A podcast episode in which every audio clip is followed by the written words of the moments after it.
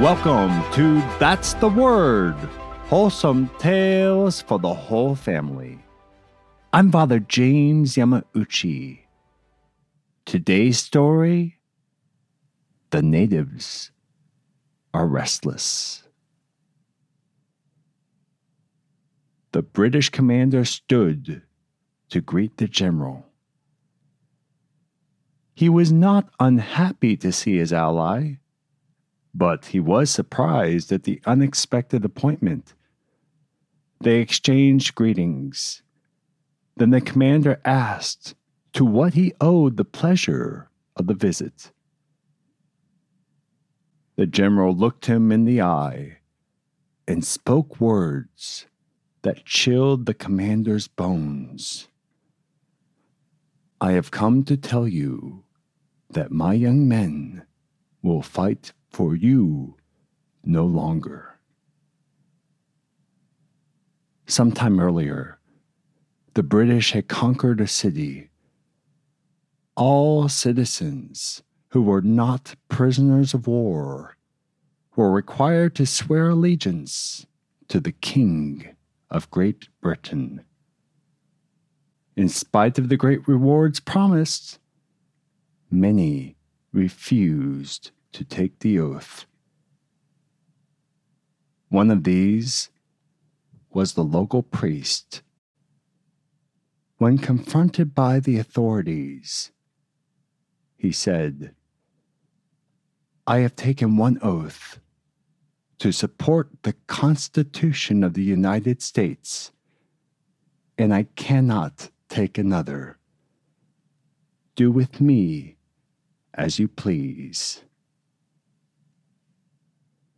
What pleased the British was to throw him into a tiny open air prison. Fenced in by high pickets, the inmates had no protection from the sun or other weather. The food was passed in through the only door when it was not tossed over the pickets. The Allied general heard of this story from his men and immediately met with the British commander. The general passed on what he had been told by his men. I have come to tell you that my young men will fight for you no longer. For you hold the black robe as a prisoner. I cannot answer for my warriors while you keep him shut up. I demand his liberty. The commander had no desire to lose such a powerful ally over such a trifling matter. He wrote to the prison ordering the priest's immediate release. This British oath was not the first oath the Reverend Gabriel Richard had refused to take. Fleeing the godless French Revolution, he came to the United States of America and is said to be responsible for the greatest missionary work accomplished under the direction of any one priest in this country during the first three decades of the 1800s. Held in high esteem by the Indians, as well as immigrant Catholics and Protestants, Father Richard served souls across much of the territory that would become the state of Michigan, co founding the University of Michigan, and serving as a delegate to the U.S. Congress's House of Representatives. After Detroit was captured by the British, Father Richard was released from a British prison through the influence of one of the greatest leaders in the War of 1812.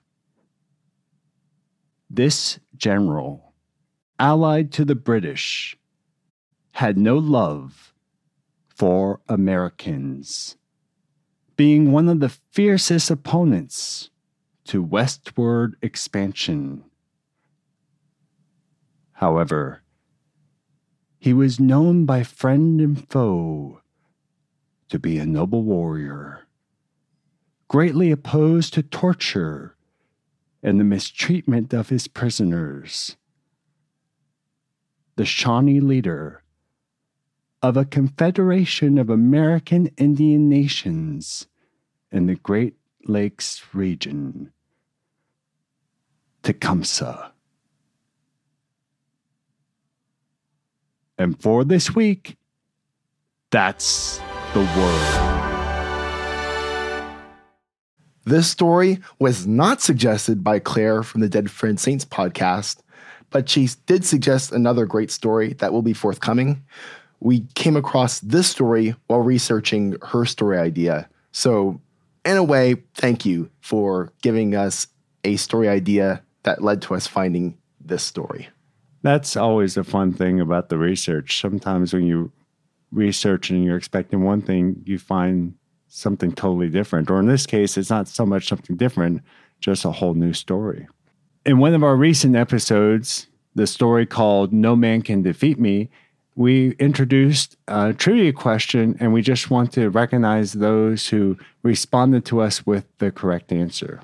As of this recording, we have responses from Katrina and John, who both got the right answer.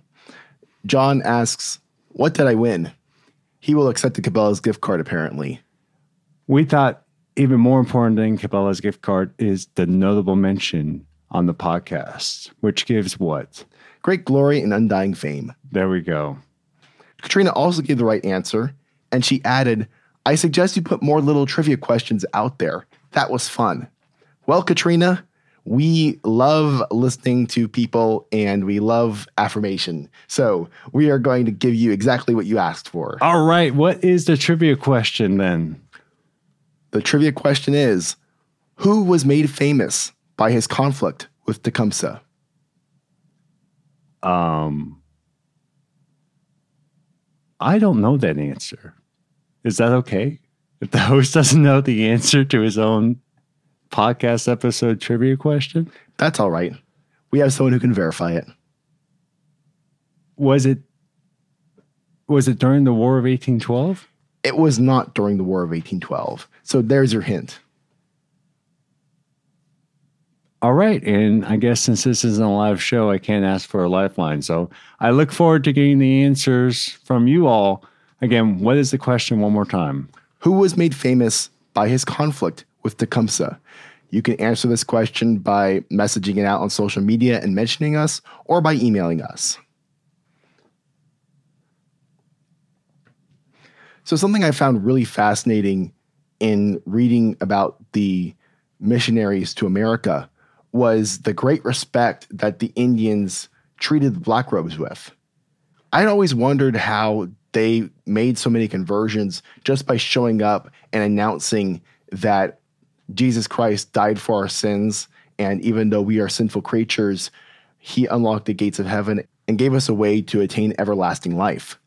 I never understood how that led to so many conversions until reading about how selfless they were and how giving they were to the Indians whom they served. They served in every way that they could while they were there. Many of the Indians were very impoverished and they did everything they could within their power to help them in their physical needs as well as their spiritual needs. They really did convert by example, reflecting Christ, and where others came to exploit, they came to serve. And what's very interesting, you think, especially about the missionaries and the priests who came to the New World, is they truly did live as servants of Christ. They did not come to serve on their own accord. They were giving the mandate of Christ to go out and bring the gospel to the entire world. So while they gave great example of natural virtue, those examples aided in the Indians coming to a supernatural life thanks to the fact that these men served with the authority that is rooted in Christ. And whenever Christ comes to a situation, he can always bring his life and the gifts of his grace. And these graces were so great that even hundreds of years later, Indians who had never seen a priest before held the cassock in great respect and had great reverence for the black robes when they did come back. And this is reflected beautifully in today's story between the interaction of the British commander and Tecumseh. It's hard to believe, but we're coming up on the hundredth story for That's the Word. And Father James and I want to celebrate this with you. We are going to do a special episode where we talk about our favorite stories, but we want to hear from you. So, in the description and on our website, we have a list of all the stories that we've done, and we'll update them as the last couple come out. We would like you to tell us what your favorite stories have been from the last two years. So please send us an email, message us on social media, and we'll include that in our special episode when we talk about our favorite stories and our favorite moments. If you enjoy That's the Word, please share the word. You can see the story extras for this story, The Natives Are Restless, at thunderrock.org, where you can see a picture of Tecumseh and a picture of Father Richard's church. Thunderrock.org is also where you can sign up for our weekly newsletter and where you can find our social links and our email if you have any feedback, story ideas, or answers for our trivia question. Thanks for listening, and join us next Wednesday for another wholesome tale for the whole family.